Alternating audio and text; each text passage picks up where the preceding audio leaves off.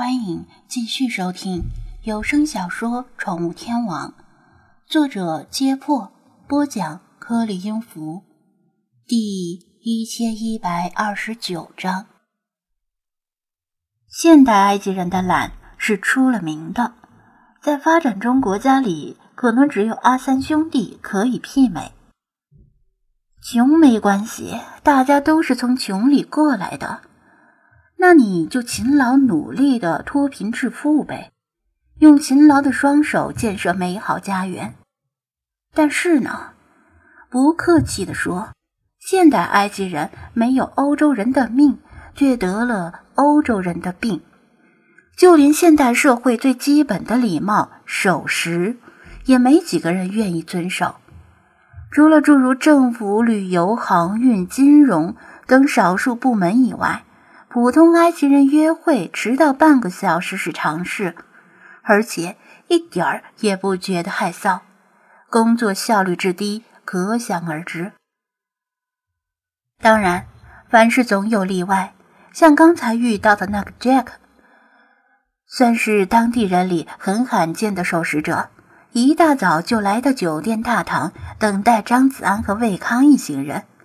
大概是因为他本身就是混血儿。又受到了良好的高等教育，因此与大部分本地人有所区别。看来开罗大学的教授们还是很看重卫康的科考队，特意选了精明强干的学生过来。菲娜想通了之后，又恢复了惯常的高高在上的语气，横挑鼻子竖挑眼，看哪里都不满意。星海。不怕脏，也不怕热。无论从多厚的尘土上走过，他的四只脚依然是一尘不染。对炙热的太阳也没什么抱怨的。他兴冲冲地跑在最前面，东看看西看看，对什么事儿都感到好奇，但依然会小心地避开来往的行人。爱也很好奇，睁大圆滚滚的眼睛。像是海绵吸水一样，不遗余力地观察这个陌生的国度，观察到的东西全都可以写进他未来的小说里。他胆子更小，也更腼腆，寸步不离张子安的身边，遮住他衬衣的下摆，生怕自己走丢了。老查则是喜欢在高处纵跃，获得更佳视野，同时。利用建筑物的阴影遮挡阳光。喵，有猫！跑在最前面的星海突然驻足说道：“猫！”一提到猫，张子安马上想起此次埃及之行最重要的任务——寻找原始埃及猫的踪迹。第一个念头就是：难道运？难道运气爆棚？原始埃及猫出现了？随即，他就打消了这个不切实际的念头。即使原始埃及猫真的存在，也不会出现在埃及这座人口超过两千万的特大型都市里。星海看到的八成是流浪猫。猫哪里哪里？弗拉基米尔一听到猫，也来了精神。就在前面。星海抬起一只前爪，指向前方。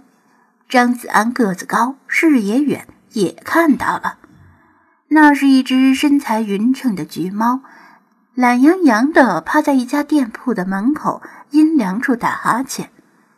他似乎也注意到了张子安和菲娜，立马站了起来，警觉与畏惧的神情交替在他的眼中浮现。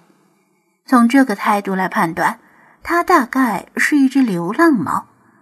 张子安在国内见过太多的流浪猫，流浪猫通常很怕人，见人就跑，除非是常喂它们，把它们喂熟了，否则它们对人类永远是戒备大于亲近。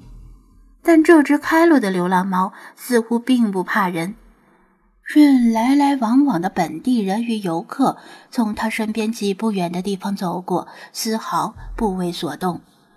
即使时代变迁，世界产生了沧海桑田般的变化，生活在这片土地上的埃及人，已经并非两千年前的埃及人，但猫依然在这里受到了额外的优待。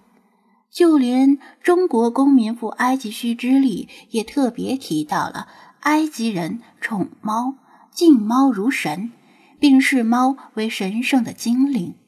在埃及人心目中，猫是女神在人间的象征，是幸运的吉祥物，是受人崇敬的国兽。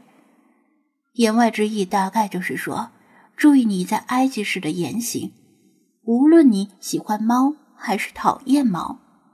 国兽哟，你可以把埃及的猫视为行走在中国街头的大熊猫。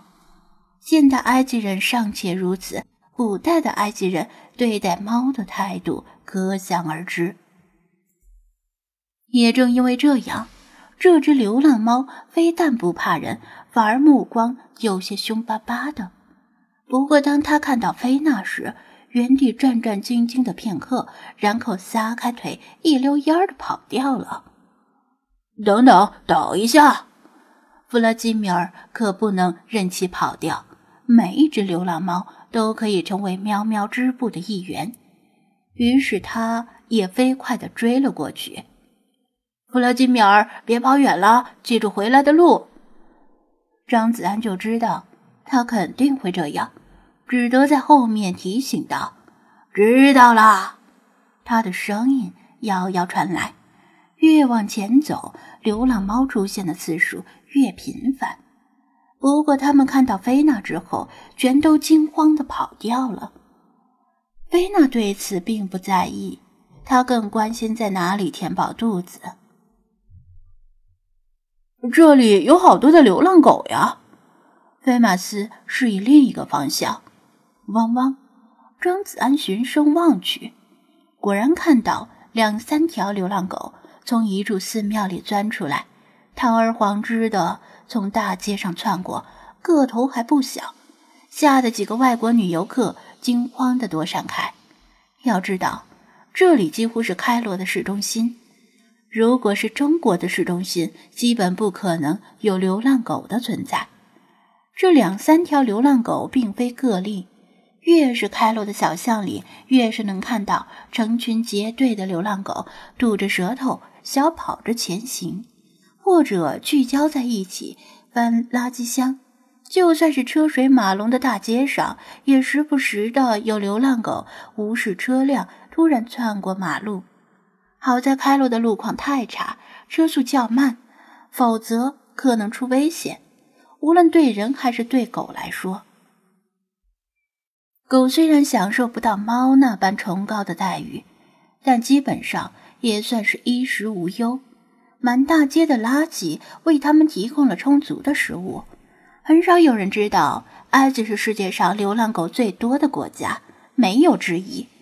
整个埃及有超过一千五百万条流浪狗在徘徊，但埃及百分之九十五的国土都是沙漠，也就是说，这一千五百万条狗。大部分都集中在少数的几个大城市及郊区附近，而开罗的人口也就只有两千多万而已。狗跟猫不同，流浪猫只会破坏生态，但混乱无序的流浪狗会给人类本身造成巨大的威胁。这些流浪狗也不怕人，甚至还会向过于接近他们的游客威胁般的露出獠牙。除此之外，他们还来了个遍地狗屎。狗不像猫那么爱干净，会把自己的粪便掩埋。狗更习惯于拉完就走。当然，这么说有些武断，毕竟有些狗会拉完再吃掉。从这些流浪狗的身上，就能知道现代埃及人对城市的管理是何种混乱。